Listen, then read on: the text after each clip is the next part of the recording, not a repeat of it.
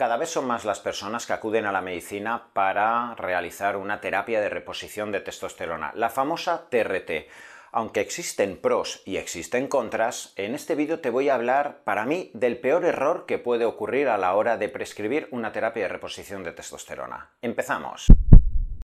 La testosterona es una hormona sexual que es necesaria tanto para hombres como para mujeres por sus funciones anabólicas y sus funciones androgénicas. Desde hace 20-25 años aproximadamente, cada vez se habla más de la terapia de reposición de testosterona indicada en la andropausia, en la menopausia o el climaterio también en la mujer y que va destinada a favorecer de nuevo el retorno de las concentraciones adecuadas de testosterona para evitar la sarcopenia, para recuperar masa muscular, para recuperar el impulso sexual, para mejorar la densidad mineral ósea, para favorecer beneficios metabólicos por su impacto en el metabolismo glucémico, lipídico, etc. Y evidentemente, como cualquier tipo de terapia, siempre que hablamos de un principio activo, tenemos que conocer sus correctas indicaciones, tenemos que conocer el correcto diagnóstico que hay que hacer en la persona para conocer si es susceptible de poder usar la testosterona, los posibles efectos secundarios, las interacciones con fármacos.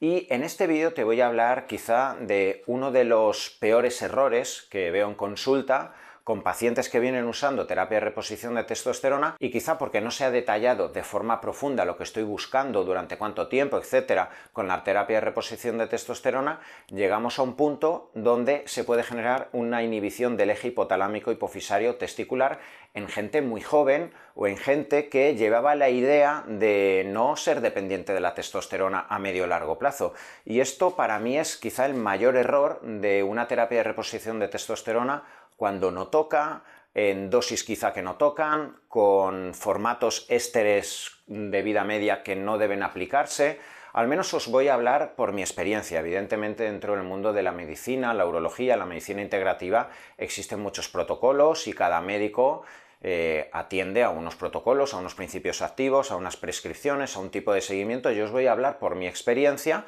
al menos porque muchos de vosotros que estáis en otros países eh, y tenéis muchísimas interrogantes y muchísimas cuestiones en torno a la terapia de reposición de testosterona, creo que debéis de saber toda la información pertinente para cuando vayas a ir a tu consulta con tu urólogo, con tu endocrino y os vayan a proponer una terapia de reposición de testosterona y hay que poner toda la información sobre la mesa y hablarlo de tú a tú con tu médico. Para empezar quiero que entiendas que es el eje hipotalámico hipofisario testicular. Es un eje hormonal que depende de una glándula central, el hipotálamo, otra glándula central que es la hipófisis y el testículo. Este eje es el que va a favorecer que se libere testosterona y que se fabriquen espermatozoides. El hipotálamo va a liberar una hormona que se llama la GNRH, hormona hipotalámica liberadora de gonadotropinas. La hipófisis liberará las gonadotropinas, que son la LH, hormona luteinizante, y la FSH, hormona folículo estimulante, y estas hormonas ya actúan sobre el testículo para que la LH promueva la liberación de testosterona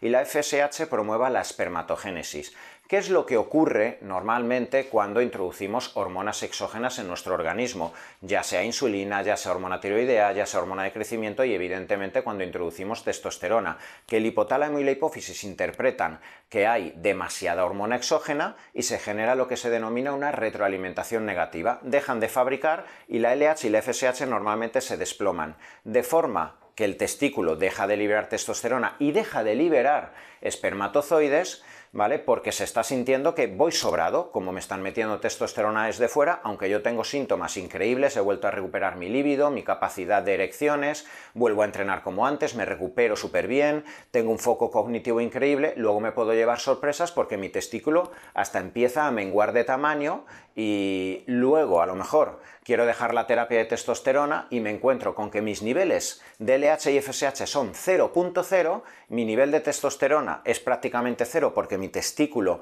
ha estado meses o años sin trabajar y quizá el mayor drama que a veces me veo en consulta es cuando eh, tú has estado tomando la terapia de reposición de testosterona pensando que ya has recuperado tu intimidad sexual con tu mujer, te encuentras perfectamente, en el trabajo estás estable, eh, te ves en el espejo genial y ahora que has decidido ser papá con tu mujer, te encuentras con que en el espermiograma no se detecta ni un espermatozoide. Y es por ello muy importante que sepáis qué tipos de testosterona podemos usar y cómo podemos cuidar ese eje hormonal por si en algún momento has de retirar la testosterona porque te vas a operar, porque has tenido un accidente de tráfico, porque tienes un efecto colateral en la próstata y hay que retirar la testosterona, o porque decides ser papá y necesitas que tu espermiograma eh, tenga una alta calidad de espermatozoides. Dentro de todos los tipos de terapia de reposición de testosterona, eh, aquellas que principalmente van a generar esta inhibición del eje hipotalámico hipofisario testicular son las terapias inyectables. ¿Por qué? Porque son ésteres de vida media muy larga. Por ejemplo, tenemos un decanoato de testosterona, aquí en España se conoce como reandrón, en Sudamérica Muchos de vosotros lo vais a poder encontrar con el nombre de Nevido. Esta testosterona dura entre 12 y 14 semanas. Pues imagínate, 12-14 semanas de 1000 miligramos de testosterona constantemente elevado hace que eh, rápidamente tu hipotálamo y tu hipófisis deje de trabajar. Y al mes y medio, dos meses, probablemente tu FSH ya va a estar en cero y tu espermiograma va a estar en cero. Así podremos encontrar otros ésteres de testosterona, como es el cipionato y el enantato de testosterona, que dura 21 días y el propio nato de testosterona que se usa cada 48 horas, pero prácticamente nadie va a querer pincharse cada dos días. Pero este tipo de terapias inyectables eh, normalmente van a generar esa inhibición, esa inhibición del eje hipotalámico hipofisario y luego finalmente tendríamos los geles de testosterona. Normalmente en farmacia vamos a encontrar el testogel, que es propionato de testosterona, dura 48 horas y al ponértelo todos los días normalmente también genera una inhibición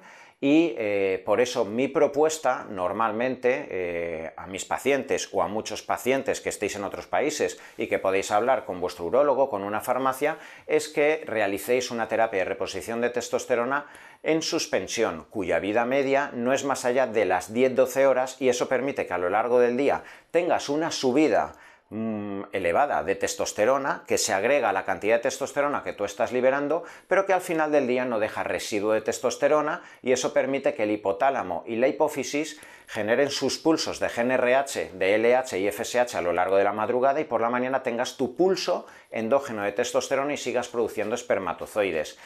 Para mí es quizá la fórmula más coherente de trabajar con personas que en un determinado momento, por estrés, por déficit calórico, por estrés emocional, por un uso de eh, fármacos, de quimioterapia, etc., han tenido un desplome en la producción de testosterona y cuántos son los pacientes de 25, de 30, de 35, 40 años que eres joven, que quizá en un momento determinado de tu vida tienes un desplome de testosterona, pero puede ser momentáneo. Vuelvo a decirte, porque te acabas de separar, porque trabajas 60 horas a la semana, porque has decidido hacer un evento deportivo y te has exprimido. Y aquí te has inflamado tanto, has estado tanto en déficit calórico, tu cuerpo ha sufrido tanto que tu nivel de testosterona libre está por los suelos. Y de repente te ves eh, agotado por los suelos, eh, con disfunción eréctil, depresivo totalmente. Te haces la analítica de testosterona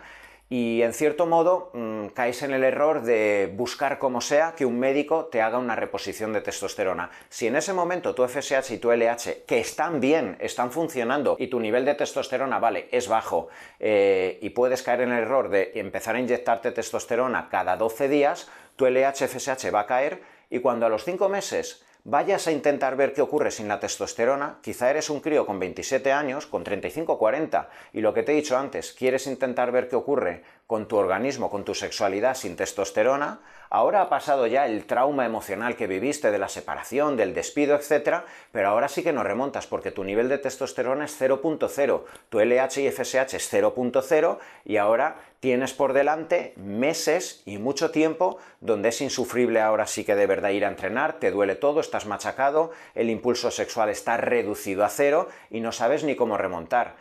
Es por ello que yo, por ejemplo, mm, son muy pocas las veces que eh, aconsejo realizar una terapia de reposición de testosterona inyectable, quizás solo en culturistas, en gente que durante toda su vida sí que ha estado expuesto a una terapia de reposición de testosterona inyectable, porque sus receptores androgénicos quizá necesitan una dosis mayor porque si no, no, remontan. Y mi experiencia en muchas ocasiones con gel de testosterona, con exusuarios de esteroides anabólicos, se me queda corta, aunque siempre lo intento probar. Muchos me relatan, por desgracia, que a medio o largo plazo necesitan una terapia de reposición de testosterona inyectable. Pero para el grueso de personas, si eres una persona que estás en tu mediana edad, que tienes perspectivas de no ser dependiente de la testosterona, incluso te planteas en el futuro tener hijos, habla con tu urólogo e intenta siempre eh, iniciar tu terapia de reposición de testosterona, ya sea con el formato farmacológico de testogel o idealmente con una testosterona en suspensión. Hablar de la terapia de reposición de testosterona implica hablar de los pros y los contras como cualquier tipo de principio activo o de fármaco que vamos a los médicos para mejorar la salud de nuestros pacientes.